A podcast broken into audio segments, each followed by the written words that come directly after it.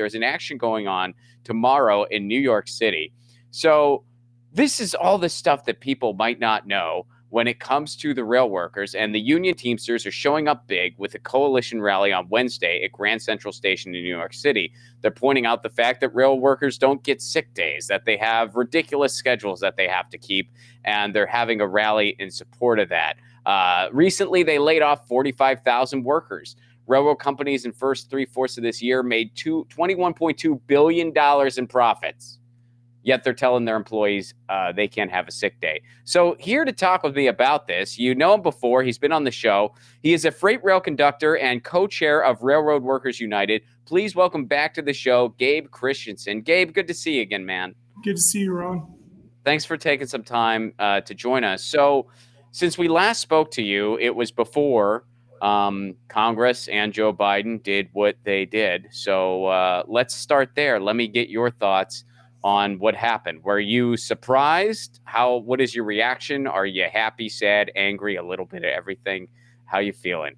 a little bit of everything. Um, you know, this whole time leading up to the potential strike, um, you know, I'm a member of SMART, and uh, we made our voices known that the uh, tentative agreement wasn't up to our likings and stuff. And um, we voted it down. So it was really disheartening when Joe Biden put the statement out. Um, and I think you would have seen a wider margin of people voting no with this agreement. But this has happened so many times, and you hear it all the time. People say, oh, well, they're just going to force us back to work anyway. You know what I mean? Mm-hmm. So it's frustrating because it takes away our biggest bargaining chip, which is our right to take away our labor, you know. Um, so it, it, was really disheartening. Um, and then the vote in the Senate really destroyed everybody. I've been trying to talk to my members and stuff, people that, um, you know, in my terminal and everything, and explain to them because they don't they don't even know that a lot of them don't realize that the tentative agreement was forced on us.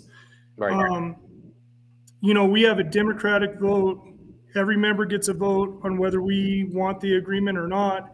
It was voted down just like the signalmen and maintenance way and the boilermakers and everything like that. So to have this happen after we've gone so many years of like navigating the RLA and everything like that was just a slap in the face. And then to top it off, you know, Bernie Sanders and a handful of progressives really pushed the issue for seven paid sick days. We have no sick days. I know that a representative from the AAR came out and said that all carriers have some sort of uh, sick days for us, and that's a complete lie. Um, they, I think they may have been re- referencing what we call PL days or personal leave days, and you actually have to work to earn those the prior year and what those are is we don't have holidays. So it's kind of to replace the holidays that we don't have. It's it's a day that we can use. Um, we can try to use. You know, we try to prearrange them or try to use them, and our carrier says nope. There's a manpower issue, um, so you can't use them. And I've told people before. They said, "Oh, well, you guys got one more uh, personal leave day in this tentative agreement. And I said, they could give us 300 days, but if I can't use them, what are they worth? If they if they say there's a manpower shortage every time I try to use one, you know, they're not worth anything. So um, losing the sick days that was huge. I know people were texting me, telling me they were watching the Senate hearing, and I mean, like a large number of people were just waiting to see what happened, you know, and um, I don't know. Everybody's pretty pretty upset about it. Were you expecting, like, as soon as they decoupled the sick days, were you expecting, okay, they're going to force us, they're going to try to force us back to work, and they're probably going to nix our sick days too? Right. And had this, had the sick days somehow gotten through, um, would you have felt? I don't know, like, like I don't want to say like, like, would you be fine with it? But, but, but would you be like? what would your reaction have been had the sick days gone through? Would you have been like, okay, we'll take this for now and fight another day, or would you still be like, this is totally insufficient? Like, like where would you have been had that happened? I mean, it would have been a little bit of a kicker, you know what I mean? But the thing I'm most upset about is that they threw our votes out and forced this tentative agreement on us. You know, and sick days, sick days are just a small part of what everybody's been fighting for this entire time, you know. And my, I don't know, the seven sick days would have been awesome. You know, it would have it would have taken a lot of stress off people. Um, I have kids. I would have been able to use those to take care of my kids if they were sick. You know, um, if I I don't know, it would have it would have it would have taken some stress off most definitely. And I would have preferred them to get put in that way if they weren't going to be in the actual tentative agreement. I would I wish they would have been put in this way because I'm sure you've seen the headlines where there's actual shareholders in the different railroad companies that are trying to put a vote to the shareholders, like at the spring um, shareholder meeting, to give us sick days. The issue with that is, um, it's it would probably be up to the discretion of the company, and for 19 years, I've seen them manipulate and take things away uh, throughout my career. So unless it's in an agreement, you know, th- this should all been negotiated with my union originally. You know, they put Marty Walsh and everything to make the last minute tentative agreement, but you're having to force a company to negotiate in good faith and I you know it's it's extremely frustrating. You know, they go in there and they're not willing to give an inch, you know. Um, I'm getting frustrated just listening to you tell me about this. I mean, this this is freaking nuts, dude. like, like this is horrible. And it goes what what's upsetting with Biden's statement and everything too. He didn't want the sick days in there. He said he didn't want any caveats, no poison pills, anything like that. Um, so I, I, Which isn't know. that isn't that so telling? He, he didn't want any poison pills for the companies, but he was fine with you guys taking poison pills down the gullet with no end. Right, exactly. fine with that. And until until politicians and until other people are willing to let us use our tools to get what we deserve, it's going to be the same thing over and over because the carriers are going to go into negotiations they're going to stonewall and they're just going to wait for Washington, D.C. to force us to take whatever they decide, you know, we deserve. And they have no idea because they've never been in our shoes. You know what I mean? They've never. They've never had to do and go through what we do, you know, to keep this economy running. And I keep saying, if we're so detrimental to this economy, then why can't we get paid sick days? You know, why can't we you know, get stuff that a lot of other industries have, you know. Um, you know, it just it's really frustrating. The only good thing that I could say that's come out of this entire time is you saw so much passion from our members and so many people were getting involved and that's really uplifting to me to see so many people taking initiative and getting involved with the union and what's going on with us and stuff. So if there's only one, if there was one good takeaway from this, it, w- it would be that, you know, that it really brought a lot of us together. There's a wide range of people's political views that I work with and, you know, across, across the, the system and everything. And that was all put to, put to the side. Just, we had a common goal, you know what I mean? And, I hope it continues on, you know, because even though it was a defeat, you know, I mean, if we continue fighting together and staying united, hopefully the next go around won't be like this. You know, um, we're less than two years away from negotiating our next five year contract. So, um, you know, time will tell. We're going to keep fighting for for what we deserve. You know. Well, one last question uh, I got to ask and you know you can just speak as an individual and share whatever you want to share do you think there's a chance we could see a wildcat on december 9th um i haven't heard of anything you know and the union most definitely doesn't promote a wildcat strike or anything like that. Um, okay. Where I'm at, I have not heard anything about that. Somebody, you know, I've had people tell me they've seen things on message boards and stuff like that, but I don't know if those are actual railroad workers that they were reading, putting comments up or anything. So, as far as my, my experience, I have not heard anything like that. There's quite a few solidarity movements out there. Um, you know, people getting behind us and, you know, wanting to push our message. And I'd like to tell everybody who's listening, you know, um, we all really appreciate like how much public concern has been out there for us. You know what I mean? We're kind of, people don't think about, oh, there's people on those trains or what they're going through. And, you know, you guys, the media, I mean, has helped so much in pushing our messages and our fight out there, you know. What's the best way people can help?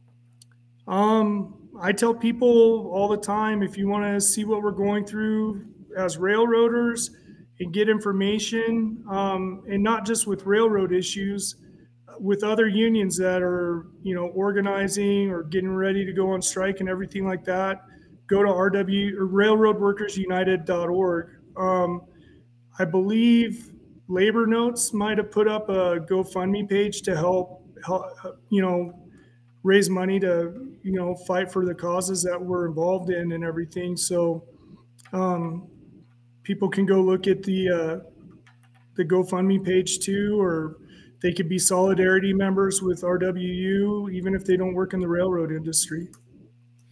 Well, Gabe, thank you so very much for your time. And, and, I'll mention your Twitter handle to everybody. It is at Christensen Gabe on Twitter. That's at Christensen Gabe on Twitter.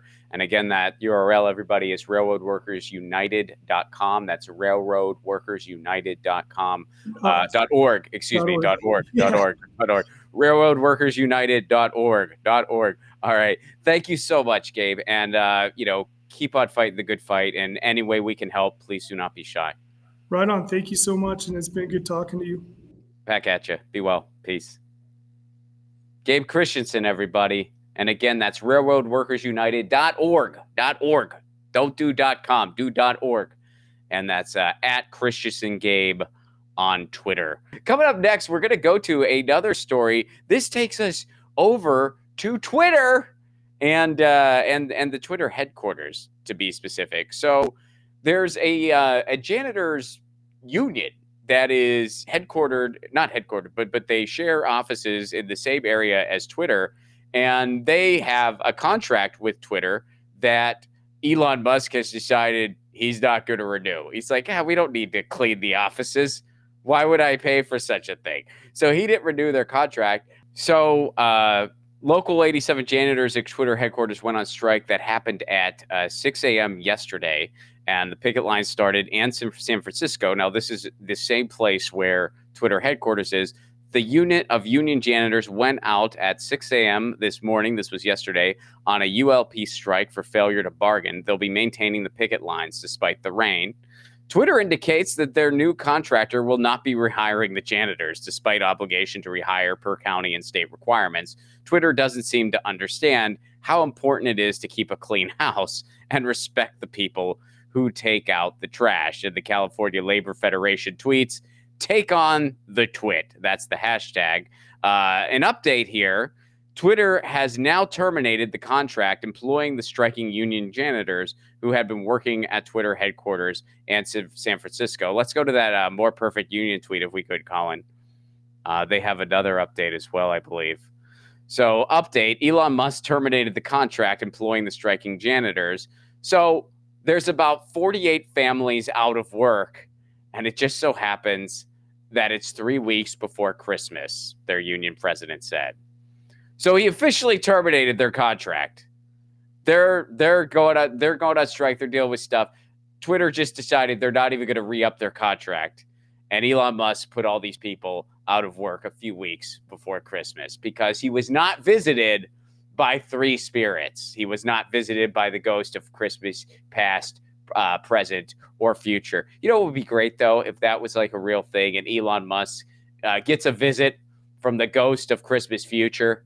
and they're driving a total electric vehicle, but it does not have that T on it. And he goes, What happened to the Teslas? And they go, Oh, you, well, yeah, just buckle in. You're going to go down. You know, the way you lost billions with Twitter? You're going to do that with your car company too. Some other car is going to come along. They're going to master long term batteries and they're going to be a workers' co op. And they're going to do it out in uh, Mondragon in Spain, where everything's workers' co op, that, that, that area and uh, they master the battery and it, it's more environmentally efficient too and it just puts you out of business because uh, a lot of people don't want to support you because a lot of people just uh, don't like you. That continues. Uh, so i'm the ghost of christmas future. And if you don't change your ways this is what happens. There will be no teslas. And then he starts panicking. He's like i'll change. I'll change. What happens to tiny tim? Um, Unfortunately, that didn't happen. So he decided to screw a bunch of people over a few weeks before the holidays. And this is something that uh, he's been doing and continues to do. Uh, and again, you know, this is the working class fighting back because it's what has to be done. And folks, it should bother you that a billionaire can go in and gobble up a social media company that millions and millions of people use. And this goes beyond people at Twitter, as you can see. This goes beyond uh, internet users. This even bleeds into other workers as well, because he can just go in, gobble up this company, and then just fire other people who relied on it for a living, like the people who cleaned the frickin' buildings. So, if this bothers you, there's something you can do about it, and it begins with antitrust. You can go to BidenPromise.us. There are two popular antitrust bills sitting in Congress right now two popular antitrust bills. We've been promised a vote for almost a year. Biden still, uh, well, Chuck Schumer is the one holding it up. Chuck Schumer still hasn't given the promised vote. Even the Biden administration has started putting some pressure on it, likely due to public outcry, or not likely, definitely due to public outcry. So this campaign is working, folks, but we got to be really freaking loud or it ain't going to happen. So uh, please go to BidenPromise.us, sign that petition to demand that the popular antitrust bills that actually start breaking up uh, the juggernauts in big tech move forward because this is not this is feudalism and this is online feudalism. And guess what folks? The two are connected. It's connected online and it's connected in real in the real world because it's affecting uh, the twitter janitors too. This is just one example of that being the case. So go to bidenpromise.us and you know what? Well, there are two very popular antitrust bills sitting in Congress. There's another bill that we told you about yesterday that's absolutely terrible called the JCPA. It's the Journalism Competition and Preservation Act. It does not help journalism. It stifles journalism. Why? Because they only invited the big cable, or excuse me, the big media companies to the table. And those big media companies are collaborating with big tech to kind of dictate how uh, news and information is shared and compensated on social media. One of the things they're experimenting with, folks, is a user tax. What does that mean? It means when you share an article online, you'll have to pay for the privilege. And guess what? The corporate media is not going to want users to not want to share their articles. So there's a good chance they'll work out some kind of financial arrangement with social media. And then who won't be able to do that? Independent media, outlets like this, so it'll crush independent media because we rely on people sharing our stuff on social media, which, by the way, please like and share this stream. That goes a long way. Like and share it while you still can, because that act is floating around. And guess what they're doing? They're trying to attach it to the uh, NDAA that, that could go through any day now. They're trying to attach it to that. So you got to call your lawmakers now. We got to call them now and demand that this not happen because they're trying to do it right before our eyes. And why are they trying to do that? Why are they trying to force this terrible policy through instead of very popular antitrust policy that the public has been screaming for? Well, because their donors helped craft this bill.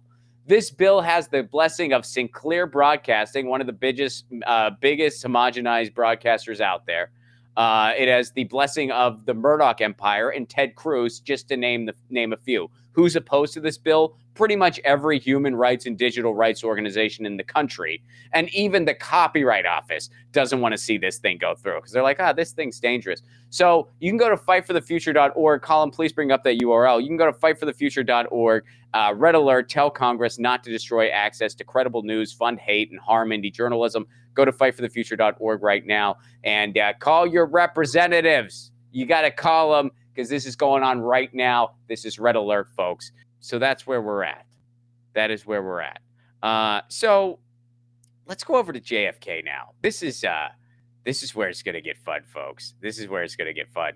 Uh, Colin, go ahead and pull up that uh, that Daily Beast article. So apparently, there's some new information floating around uh, in regards to the JFK assassination, and this is around the same time that uh, Joe Biden has called for the release of a bunch of documents in regards to JFK.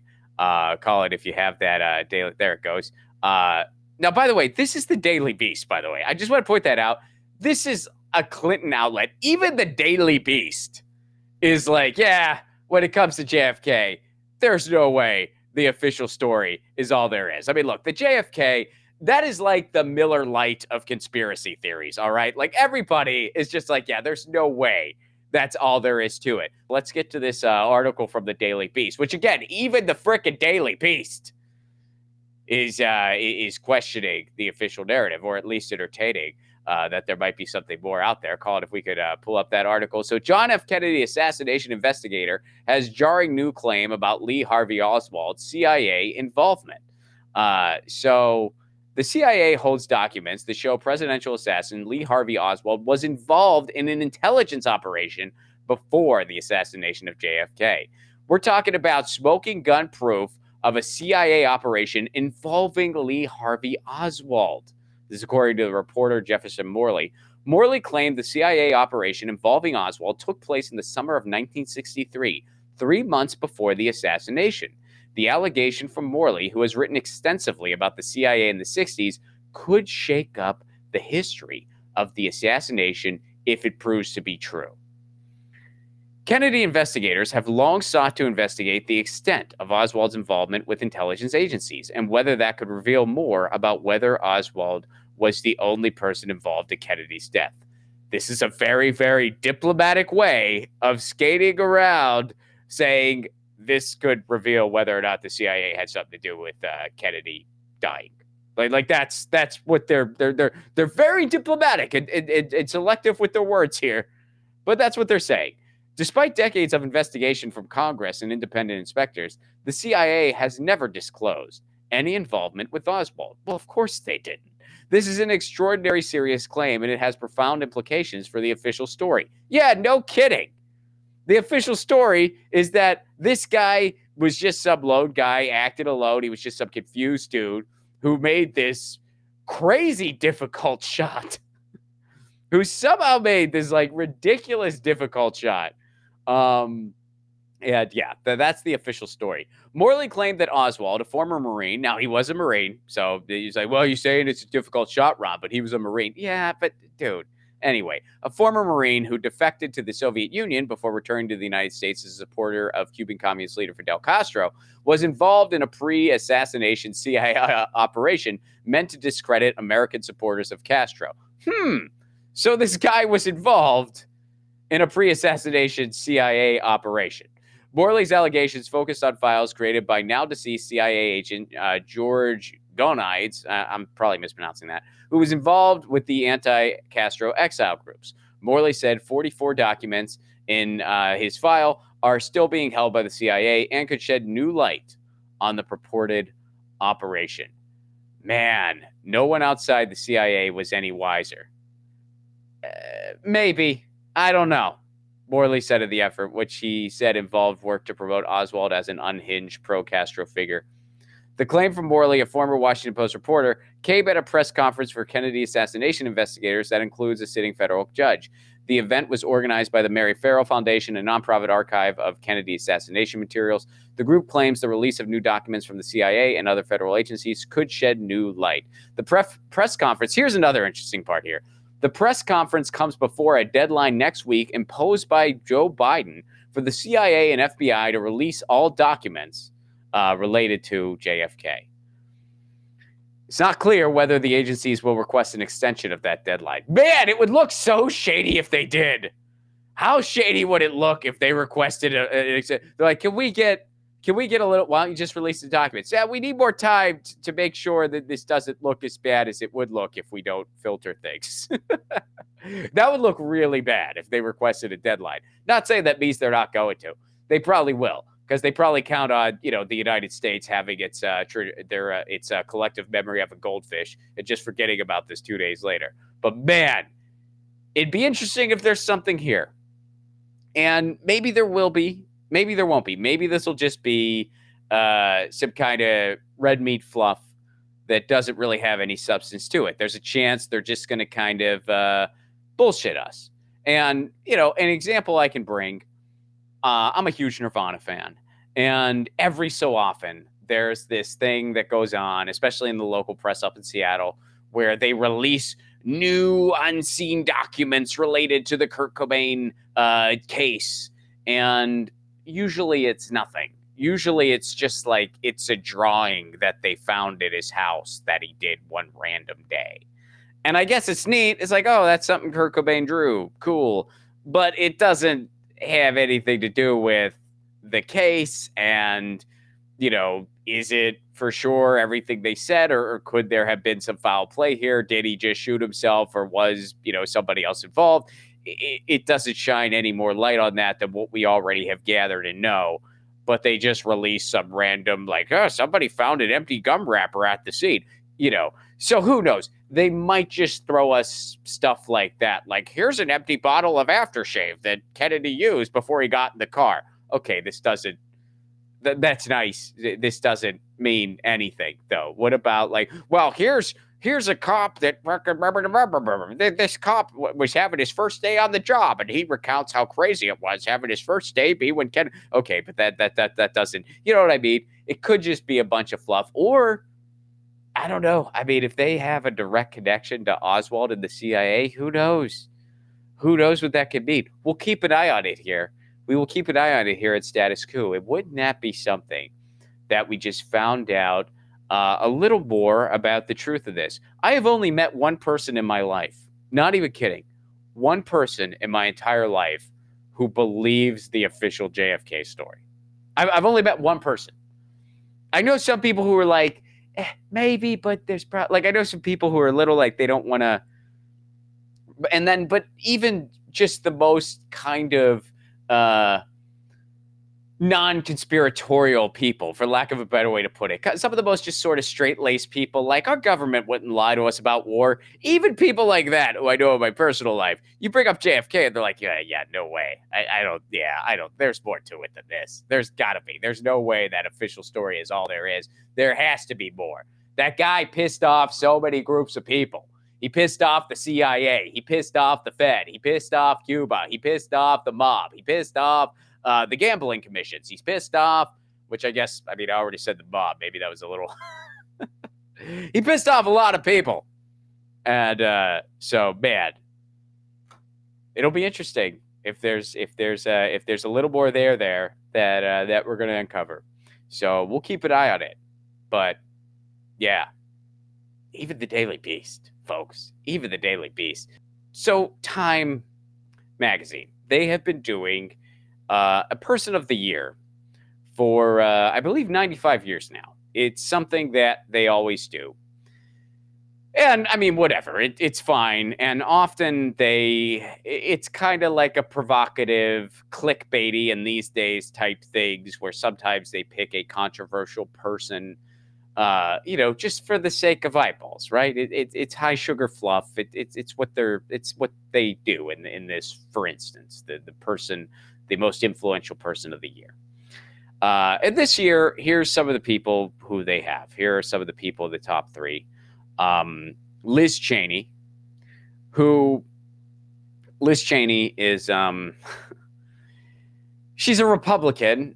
She has a war criminal for a father. Now, of course, you can't hold somebody accountable for what their parent does, but she has used her father's um, uh, legacy, if you want to call it that, uh, legacy of carnage she has used that legacy to enrich herself and enrich her political career, and she signs off on what her father does. So she is pretty freaking terrible, but um, but she doesn't like Trump, and she made a couple nice speeches on how she doesn't like Trump. So now she is a darling of the quote unquote resistance, which uh, when you find out what they're resisting, let me know because I'm not sure. Um, I think resisting progressive change is all they're resisting, but um, but she's the hero there Again, not because of any political views that have changed, uh, but because she doesn't like Donald Trump. Um, and again, the our society has the collective memory of a goldfish, so they're just like, oh, it doesn't matter that you know she's uh, she rubs elbows with war criminals who should be in jail. She she doesn't like Trump, so uh, everything's forgiven, and uh, and we love her now. They were even talking she might run for president as a Democrat. So that's that's the big tent, folks. The big tent. That's why I really don't understand why Andrew Yang thinks it's a good idea to have a political party that has no policies. We already have that, Andrew. They're called the Democrats. You're saying people don't like the Democrats. You're duplicating the formula. The Democratic Party has no actual policies. There's horrible policies that a ton of people in the Democratic Party support, but the party as a whole, there's really no policies they actually stand for there's this platitudes and then a couple things like, well, this would be nice. Maybe we'll do it. But we have a big wide tent, which, by the way, as Dave Anthony pointed out when he was on the show, that's the opposite of what a political party is supposed to be. A, a big wide tent is your community where you know you live in a community with a bunch of people with different political ideas and, and they come together uh, hopefully for the goodness of their community and to work for the common good in their community. And you know if, if you're organizing a community garden it, it's it's okay if you have some political differences with with the person you're planting carrots with. That's fine. But if you're a political party where the goal is to pursue policies that you think will make the country slash world a better frickin' place and you don't agree on anything, that's like the opposite of what a political party's supposed to do. That's why in other countries that have more proportional representation, they don't have that. They have political parties with clearly defined policy agendas. And they have things like the communists and the socialists, and they're not the same parties with the centrist because they're like, well, hey, I'm a socialist. That's a capitalist. Our ideas are quite different. So we shouldn't be in the same freaking political party. That's not what a political party is supposed to do. So, what a freaking racket. Here's a political party. We have no ideas, no policies. Um, but we're we're we're not as like brutally fascistic as this other one. So, what are you to do? What a great system. Huh? Isn't it? So anyway, Liz Cheney, she's one of the people who's uh, most influential uh, of the year. She's one of the, the big nominees. Another nominee, uh, another nominee, of course, is Elon Musk. Elon Musk, who won it last year. Elon won it last year. He might get a repeat performance as he is screwing janitors out of their jobs a couple weeks before the winter holiday, as he is plummeting Twitter into oblivion. He is firing people en masse. He is uh, exploiting workers left and right in every capacity. Um, and he is banning accounts who make fun of him. You make fun of him, you get your account permanently suspended. Uh, yeah, that guy might be among most influential people of the year. And uh, here's the other person who is being considered, and, and this is the real reason why I wanted to talk about this. Another person who's being considered is Ron DeSantis. Now, you guys have probably heard me say this before. I'm going to keep saying it, and I'm not going to stop. Ron DeSantis is by far the most dangerous person in American politics, by far. And the normalization of him is extremely dangerous. And for Time, I get it. The Time magazine, this is just a bunch of fluff. This is just them trying to get clicks. This is them being provocateurs. I get it. I get it that that influential person of the, it's not some like huge thing really, but a lot of people fricking see it. Okay. Every single year, a lot of people see this. In 2020, it was Obama, or, or excuse me, it was Biden and Kamala. In 2021, it was Musk. It might be Musk again and DeSantis is up for it. And if someone like Ron DeSantis were to get such a thing, that would just further normalize what this guy is really all about. And what this guy is, he is a theocratic fascist. That's not an embellishment. That is an accurate description of what he is. And he is very, very competent and very, very talented, for that matter, at putting a reasonable face and putting a reasonable, quote unquote, spin on horrible, horrible policies. He's putting a reasonable spin on a piece of policy that is basically trying to uh, knock trans youth out of existence.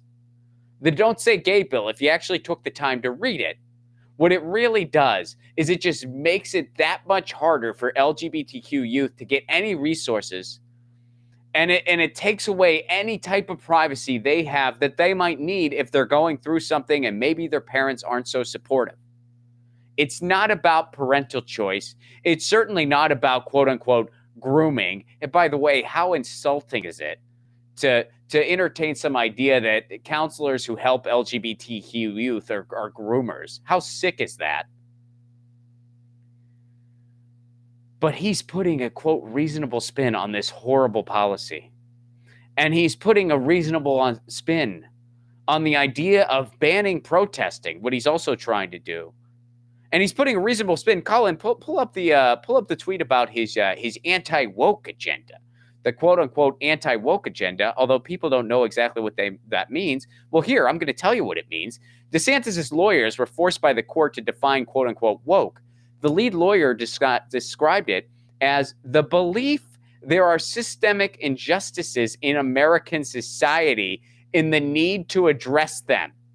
That's how they're defining woke you think something's wrong with American society, which look around, what could give you that idea? That's quote unquote woke. And Ron DeSantis is against that. He's anti woke. So he's trying to put a positive edge lord spin on if you think something's wrong with the American society, we want to shut you up. We want to shut you up in the classroom. We want to shut you up online. We want to shut you up. Um, if you are trying to protest. We want to shut you up if you're trying to strike. This is what Ron DeSantis is doing. And along with the Supreme Court, who's going after gay marriage, and now they're they're kind of sending out the dog whistle about interracial marriage too. All they need is a huge theocratic fascist sitting in the White House who has a level of competency that Trump didn't have. Hell, who has a level of competency that George W. Bush didn't even have. And that is Ron DeSantis. You look at the stuff that this guy is doing, you look at the stuff that this guy believes. Wow. And they are normalizing him. They are normalizing him constantly.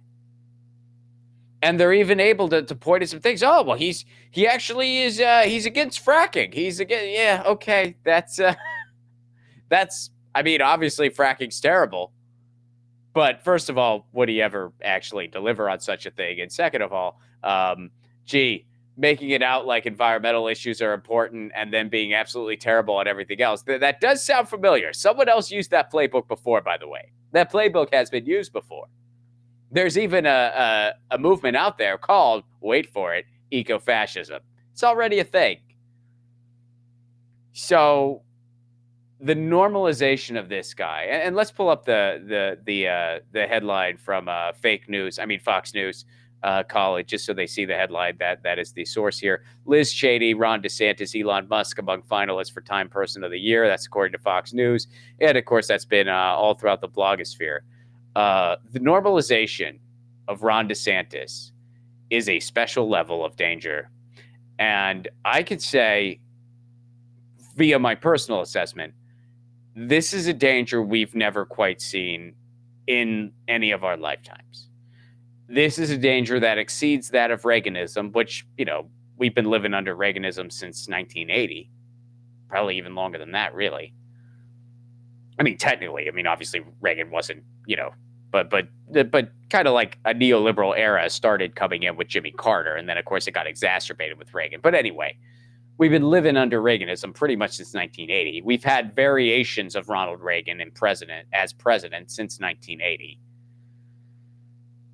Ron DeSantis, I think, would pass all that up. I honestly think if Ron DeSantis were to become president, he would be even more destructive than the Bush administration. And I do believe the Bush administration was by far the most destructive administration in my lifetime. Way worse than Trump, way worse than Obama, way worse than Clinton. And by the way, all these all these people I mentioned did a hell of a lot of damage. Don't get me wrong. I'm not trying to downplay their damage at all. But the Bush administration set us on a path of an economy of war that we are still on our knees on 20 years later. And we're going to be for a long freaking time. They set the axis of evil on path. They set uh, the path to set the Middle East on fire on path. And Obama just kept it on autopilot. He said he was going to take it off autopilot. He didn't. He kept it on autopilot, and so did Trump. So I think Ron DeSantis could pass up the Bush administration. And I'll never forget the day Bush left office. I thought to myself back then, I thought, man, that will probably be, I take a little comfort in knowing that'll be the worst president I see in my lifetime. Because if we get one worse than that, there ain't going to be a country anymore. So, this is how it starts, folks. It starts with the normalization of this guy. And uh, I see it happening. I see it happening in the media. I see it because, I mean, the media is pumping Ron DeSantis up, the corporate media especially. Why are they doing that? Well, because they want a nice little horse race with Trump. Trump's kind of getting stale. Trump's not quite getting the ratings he used to. So they want a little bit of a horse race. So now they're going to be like, oh, look at this guy. Trump doesn't like him politically they're exactly the same. One is just infinitely more competent than the other, uh, and one is a straight up theocratic fascist. Um, I think Trump's Trump's definitely a fascist, I would say by definition, but I but I think he's just I think he's just a narcissist. I think he's just kind of a narcissist who kind of just wants to uh, win for his own ego. Whereas Ron DeSantis, I think, is a straight up theocratic fascist who really wants to impose that agenda on this country and I would say probably the world if he could. So it's an interesting time, and that's putting it gently. It is an interesting time. Um, and folks, before we get out of here, um, I will mention a couple things. First of all, there is the runoff in Georgia tonight, and um, I don't think we'll know any results uh, before the end of the evening, unless there's something breaking I'm not aware of. But um, but uh, I don't think we'll actually know the results until the end of the evening. And uh, if if the Democrats win, and then there's a there's a bigger lead in the Senate. There's there's a bigger gap in the Senate, so they won't have Manchin as an excuse for everything anymore. Um, and you know, if the Republicans win, then then that of course gap in the Senate is smaller, obviously. And you kind of wonder what's going to happen. Now, there's a New York Times piece here that that, uh, that it's just an opinion piece, but it's kind of interesting, and and I think it says something to me. Colin, if we could pull that up, please.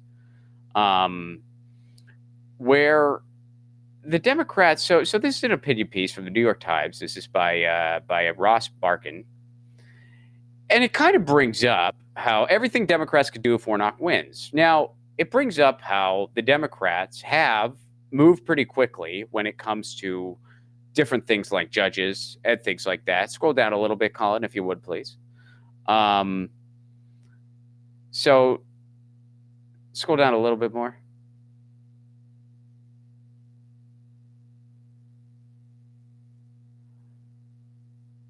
So, yet the outcome of Mr. Warnock's contest matters significantly for Democrats and Republicans alike, but especially for Democrats. They need Mr. Warnock in power for at least two overriding reasons to safeguard their gains in the judiciary and bolster their national bench. So, uh, scroll down a little more. So basically, it points out how, okay, in four years, McConnell's blah, blah, blah, blah, blah. Since Democrats retook the Senate majority in 2021, Mr. Biden has uh, undertaken his own successful counteroffensive in tandem with Chuck Schumer, the Senate Majority Leader. Mr. Schumer's Senate actually confirmed federal judges at a faster rate than McConnell. So far, over 85 judges appointed by Biden have been confirmed, including a new Supreme Court justice. The judges overall are traditional liberals, many of them younger and non white. Mr. Biden and Mr. Schumer were willing to elevate judges who were former public defenders, an unlikely prospect in the law and order 20th century. Now, why do I bring all this up? I bring all this up because what that shows you is that the Democrats and just Congress in general, they can move fast when they want to. And you're seeing where they're moving fast here and confirming judges that both Biden and Chuck Schumer want to see. Well, where do they don't move fast? They're not moving fast when it comes to confirming an FCC appointee. We've been waiting nearly two years, which is historic, and confirming Gigi Sohn to the FCC, which would give us a 3 2 net neutrality majority in the FCC. They have waited a record breaking amount of time to act on that. And Chuck Schumer's dragging his feet is showing, so is Joe Biden. Well, gee, why might they be doing that? Well, Chuck Schumer has tons of conflicts of interest in big tech. His daughter is a lobbyist for Meta. His other daughter works for Facebook. Uh, or excuse me, Amazon. One's at Amazon, one's at Meta. Meta is Facebook. Misspoke there. Meta and Amazon. And Joe Biden started off his uh, campaign with a dinner with a bunch of Comcast executives, a staunchly anti net neutrality company. So the Democrats can drag their feet when they want to. They can also work quick when they want to. So you wonder whatever happens in Georgia, will we actually see some more action? Will it be good action? Or will they just move on to another excuse that's not Joe Manchin? Should they get uh, the W here? Only time will tell. But the one thing we do know is they can move fast when they want to. And then when they want to move slow, they sure as hell can move slow. But a lot of these excuses, from Joe Manchin constantly to the parliamentarian to say, hey, apparently we're good at reaching across the aisle, but we can't reach the across the aisle for anything when it comes to Republicans. These are all just that excuses. And what we have gotten, you know, th- this opinion piece again, I don't I don't agree with a lot of it because it's talking about the crumbs of crumbs that was the infrastructure package, a grossly insufficient package that was a fraction of a fraction of even what Joe Biden promised. We've seen no action on minimum wage. Joe Biden could cancel student debt with the stroke of a pen. It would guarantee a Democratic majority for 40 years. Plus, it would lift multiple generations out of crippling amounts of debt. He doesn't do it. Why? Because his donors don't want him to. He can, he doesn't want to. So you kind of wonder what'll be the next excuse. Or will we actually start to see some action? I don't have confidence that we will one way or another. I, I really don't. I really hope Gigi Sohn gets through at the very least. Um, I think that if there is the victory in Georgia for Democrats, like the the excuse of Joe Manchin becomes null and void anymore, they're going to have to come up with some new excuses. So hopefully we'll see at least some some wins in the margins here. Hopefully the FCC pick is one of those wins because if nothing happens before the end of the year, they need to re-up our nomination, which might not even happen. So we'll see. But uh, it'll be interesting that should the Democrats expand their majority with the with the Georgia runoff here, um, if we see better action or not.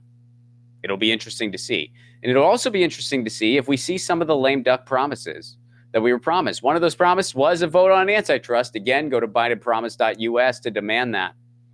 We were promised that. Now, once this runoff's over, they're out of excuses. They can't be like, well, we're in runoff mode. Hey, the runoff's over. There's only so much time left in the lame duck session. Got to get this vote. And you can go to BidenPromise.us and demand that it happen, folks. Uh, also, before I get to the super chat, tour dates, I got them. Go to ronplacone.com. January 28th, I will be in Tucson, Arizona. That is a stand up show, and that's a screening of my short film Loner, and it's the debut screening. Loner has not been released yet. It's going to be released, and you can use the promo code Lucy for a discount on tickets. Uh, get it now. That's a holiday special, not going to go on forever. Uh, also, I will be in Los Angeles February 10th. Uh, that's the first of three shows. I'm doing three shows where I'm working on my 2023 festival hour. February 10th is the first show. April 14th is the second. May 12th is the third. Uh, I'm going to have a bunch of fun guests on those shows. It's going to be a blast. Ronplacone.com. And February 18th, I'll be in San Diego. Was supposed to be the 17th and the 18th. As of right now, it's just the 18th. Um, it, it's a venue issue with with the company, so I, will definitely be there February 18th. Uh, I may or may not be there February 17th uh, as well. Soon as I know, you guys will know. But mark your calendars for February 18th for sure, San Diego. Tickets and all information can be found at ronplacone.com. Uh, let me go to your super chats. Rodney, what's up? Rodney, thank you so much for the super chat contribution. Hope all is well out in Australia. Thank you. What time is it in Australia right now? I bet it's like a random time. It usually is. Thank you for being here for this stream. I appreciate it.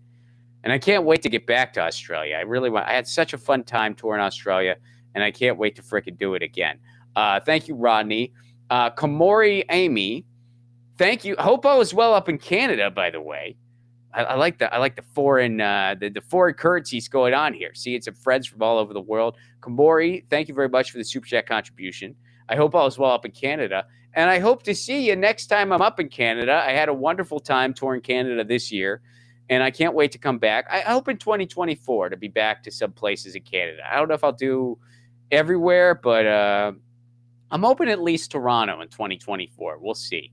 I, uh, I, I don't go to every country every year, but uh, but yeah. Anyway, thank you for that, Carrie Nanstead. What's up? How are you, Carrie? Pay your employees Twitter. Thank you very much for your super chat contribution. Pay your employees Twitter. I'm with you, Carrie. Amen. Das Boss Fleisch. Hope all is well in Germany. What's up? Good to see you. Um, your tomato plant could help out. Love this. All right, let me read it, y'all. Your tomato plant could help out and be a co host to the show. Oh, I forgot. It's dead. P.S. I hope the workforce strikes back. Amen, des Bushfleisch. And uh, for those of you who don't know, I uh, I tried to grow tomato plants and I failed miserably. And they were like the easiest tomato plants one could grow. And you know what's best? I never shared this part. My neighbor above me, like like their deck is above mine, you know, because they're on the floor above me. They are crushing it with growing tomatoes, and their tomato vines like dip below to where I could see it. I could almost reach up and pick one of their tomatoes, and I feel like they're mocking me. I don't even know. I don't even know what neighbor that is, but I feel I feel like they're just like, "Ha! Look at you, you failure! My tomato vine is almost." itching it way its way onto your deck. I guess if it does, you can have some of the bounty since your tomato plant is just a failed soil pit. Now, I did manage to keep Lucy's catgrass alive for a while. I think it's dead now. She still likes it though. I don't know. She's still like, I think it's dead. We'll get you some new stuff. And she's like, no, no, no, I'm into this. She's like me with leftovers. I, I you know, like I'll, I'll see something in the fridge. It's been there for a long time. I'm like, no, we could salvage this. We can. These carrots are mushy at this point because I forgot about them. No, screw it. I'm eating them. I'm just putting more dip on. I guess my cat is that way with her cat grass. She's like, no, this is redeemable. I'm into it. Uh, anyway, Des Bush Fleisch, thank you for that. You made me laugh. I appreciate it very much. Tanette London, what's up? How are you? Ron, love that you're working with Status Coup. Thank you for that. It's been a lot of fun. Um, and I'll be here. I'm. I think I'll. I'll always be here on Thursdays. Thursdays is uh, my day with Tina Desiree Berg, and uh, as far as I know, that that's not changing anytime soon. Um, as far as me being here Mondays, Tuesdays, and Thursdays, that is the temporary schedule. Well, Jordan is uh, is uh, having his hiatus, so I think it's definitely going to last through the end of the year. Uh, will it last through January? I, I don't know yet, but uh, but we'll find out, and of course we'll be uh, we'll be updating you guys on the schedule. Uh, you know, whenever the updates are confirmed and we know what they are. So, so thank you so much for that today. You say, Ron, love that you're working with Status Coup. The rail workers should absolutely strike. Please do a video on ranked choice voting someday. I have. I actually have. I've done a video. You can find it over on my channel, which please do subscribe if you haven't yet. It's uh, you know, just YouTube, Ron Placone. It's just my name. Please do subscribe. I really appreciate that for everybody. And if you think you're subscribed, they might have unsubscribed you. They unsubscribe people all the time. So please make sure you're subscribed and ring the little bell so you get notifications. But uh, I have a video. It's called, I believe it's called like Ranked Choice Voting Explained in Under Two Minutes. Uh, or it might be one. I think it was a two minute one though. But yeah, it's just ranked choice voting explained. You can find it in my Ron Explain slash short section. Um, but yeah, if you just go to my channel and search for ranked choice voting, you'll find that video. But uh, I'll try to do a, a ranked choice related video for Status Coup as well. I'll try to do a, a short on ranked choice for Status Coup. So thank you for that, Tanet. But please do check out my existing one in the meantime. Much appreciated. And uh, I think we got to all of them. Colin, did we cover all of them? Are there any that I'm, I'm missing? Oh wait, I got a couple more here. Oh, I got I got a lot more here. Um, all right, cool. Chris Garrett, what's up? Ron Placone, always finding the irony inside the irony we call news. Thank you. Lucy is just holding back until the Wildcat strike happens. Amen to that, Chris. Lucy is a pro strike cat.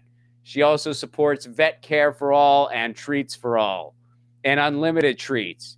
She supports unlimited treats for her. And I say, You can't, yeah, that's not good for you. We can't do that. And she's like, Fuck that. And I'm like, I'm sorry. You can't the vet said, she's like, what does the vet know? A, a lot about keeping you healthy. So sorry, you're going to have to have limited amounts of, of, goodies. But, and she ate a bunch of she- cheese. Lucy snuck a bunch of cheese on Thanksgiving. Nobody noticed her uh, until one of my friends did. And he goes, Hey, I, I think the cat ate a bunch of cheese. And I'm like, Ah, well, that's I guess we'll see what happens there. And uh, I saw what happened. She showed me what happened in her litter box. I'm like, wow, Lucy, you just like, I think you just pooped out your body weight. Please don't eat cheese again. Uh,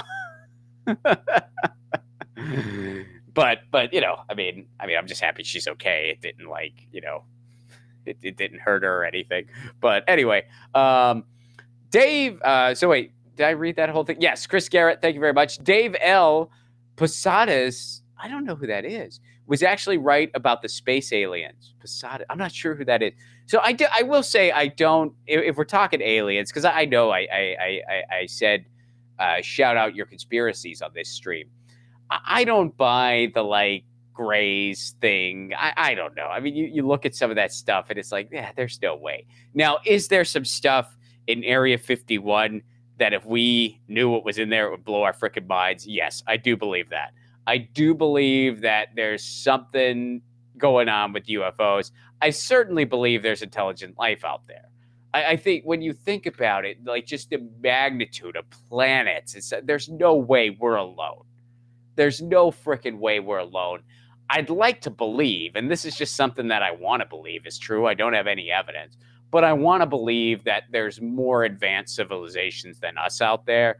And my personal, I guess, dream because it's like I want to believe it's true, but this is just me expressing my wishes as a human. I, I don't have any evidence of this or anything like that.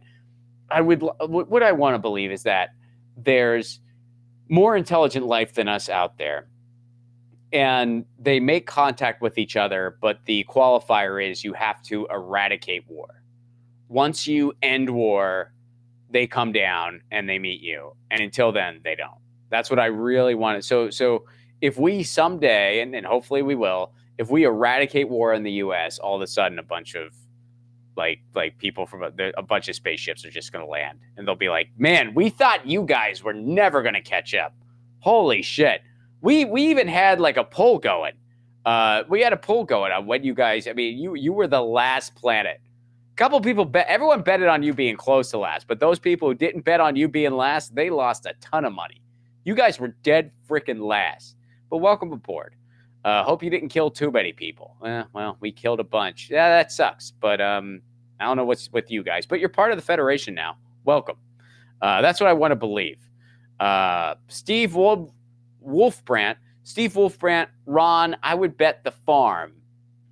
How big's the farm? Is your farm like mine or is it like a legit farm? I would bet the farm on 9 11 was an inside job. Maybe. I mean, who knows? Who knows? Um, I think there's more than what we were told as far as, you know, 9 11. Like, like, I think there's probably, there's probably more, there's definitely more as far as like the warnings they may or may not have been privy to as far as their negligence about such a thing. Um, do I personally think that it was like an inside job as far as like the government was behind it? I would tend to doubt it because I don't see what their motivator is. Like like what I mean, you have to think, okay, so they wanted to go after Iraq. They wanted to unroll the new American century. They wanted to unroll the axis of evil and turn the war machine up to 11 because of Halliburton and just the fact that they're just warmonger religious zealots themselves.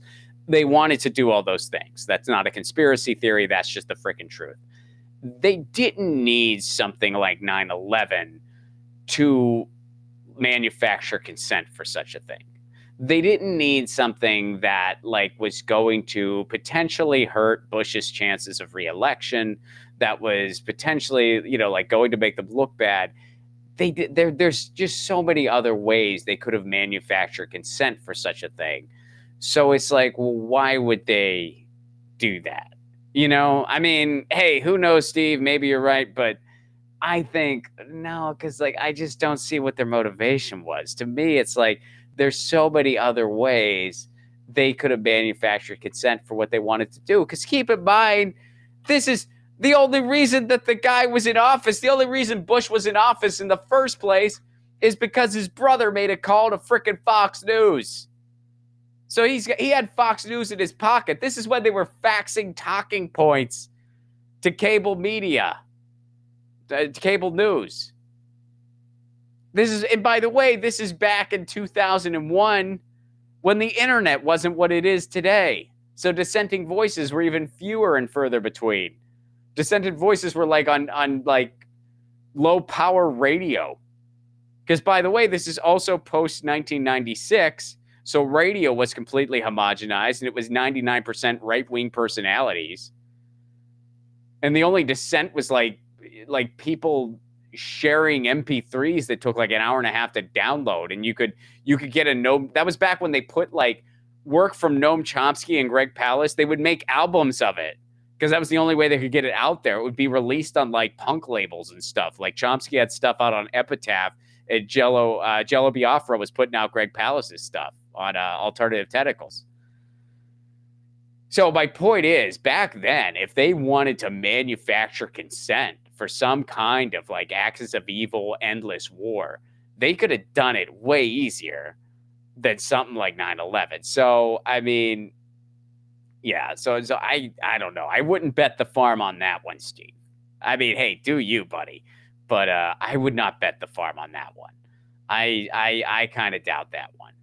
But who knows? I mean, who knows? Maybe they you know, maybe they came to a different conclusion and we're like, nope, this is what we got to do. Who knows, man? Who freaking knows? Um, but yeah, I, I, wouldn't bet the farm on that one. I would I would bet. I mean, hey man, if, if you're if you if you want to be adventurous, go ahead bet five bucks. But I would bet the farm, unless of course your farm is like mine. If your farm is two two dead piles of soil on your deck, then you could bet the farm. That that's a safe farm. I'd bet anything on that farm. You can just come take it off my deck for me. That'd be great. just don't take Lucy's dead cat, uh, dead cat grass. I think it's dead, but she likes it, so she can have it as long as she wants. Until I like, unless it's like you know, I mean, it's just sort of whatever. But I don't think it's totally dead yet.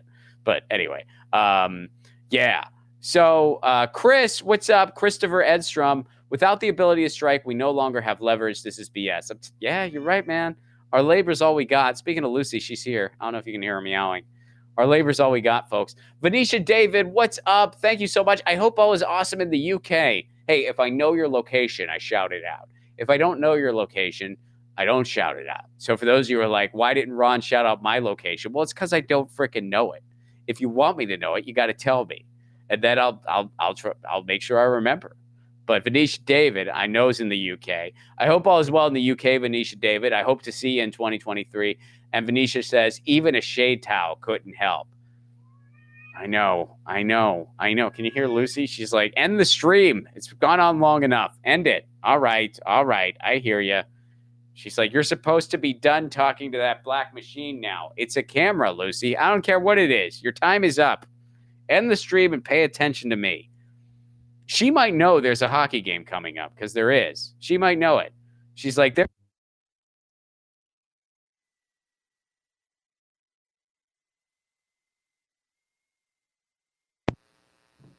See, I'm not I'm not making this up. My cat wanted the stream to end so badly she kicked out the cable. She's like, you either end the stream or I'm kicking out. You guys saw it. I mean, she did it. She just literally showed up and kicked out the cable. She knows. She knows. She's a cat. She no, she knows. She's like, I'm taking out your microphone. Folks, I gotta go. My cat needs me. All right. This has been really cool. Uh, but I gotta run. Let me thank everybody. Rodney, thank you so much. Kamori, thank you. Carrie, thank you. Desbus Fleisch, thank you so much. Jeanette London, thank you. Chris Garrett, Dave L, Steve Woldbrandt, Chris Edstrom, Venetia David, thank you guys so much for your super chat contributions. You help keep this show on the air. And when you become a member of Status Coup, what you're doing is you're helping to fund independent journalism. You're helping to send Status Lou on the beat, to send Tina on the beat, to send Jordan and Colin on the beat, to get firsthand coverage of different strikes and protests and union efforts and everything in between. And then we make more content on it here in studio, and it's uh it's a great thing. So thank you so much. Your support is essential. Folks, you can find my tour dates at ronplacone.com once again. And, uh, you know, you can follow me on Twitter, Ronplacone, Mastodon, Instagram, and of course, YouTube, Ronplacone. Check out Ty's show tonight at 8 p.m. Eastern. Uh, Kim will be on the show tomorrow. And then Tina and myself will be here on Thursday. And yeah, thank you guys so much again for everything. Oh, we got one more. Uh, one more super chat. Let me get to it here. Um, Neo's algorithm. I don't know what that means, but that that's a funny that's a funny handle. I don't know if that's a show or what that means, but but it made me laugh. Um, Ron and Jordan, I finally launched a project to unseat Joe and Kamala in 2024. You guys have been a big inspiration. You guys have been a huge inspiration. Could you both check out Force the Primary 2024? I hope you like it. Uh, send it on over. I'll, I'll, I'll check it out. Feel free to email to me, and uh, and uh, I will definitely take a look, guys. Thank you guys so much for being here. Thank you everyone for your super chat contribution. Thank you Neo's algorithm and everybody else who I already mentioned. Uh, this is Ron for Status Coup. I'll be back here with Tina on Thursday. Check out Ty's show tonight and Kim tomorrow. Check out my website for tour dates and tickets and follow me on the social media. And I will see you all on Thursday. This is Status Coup signing out.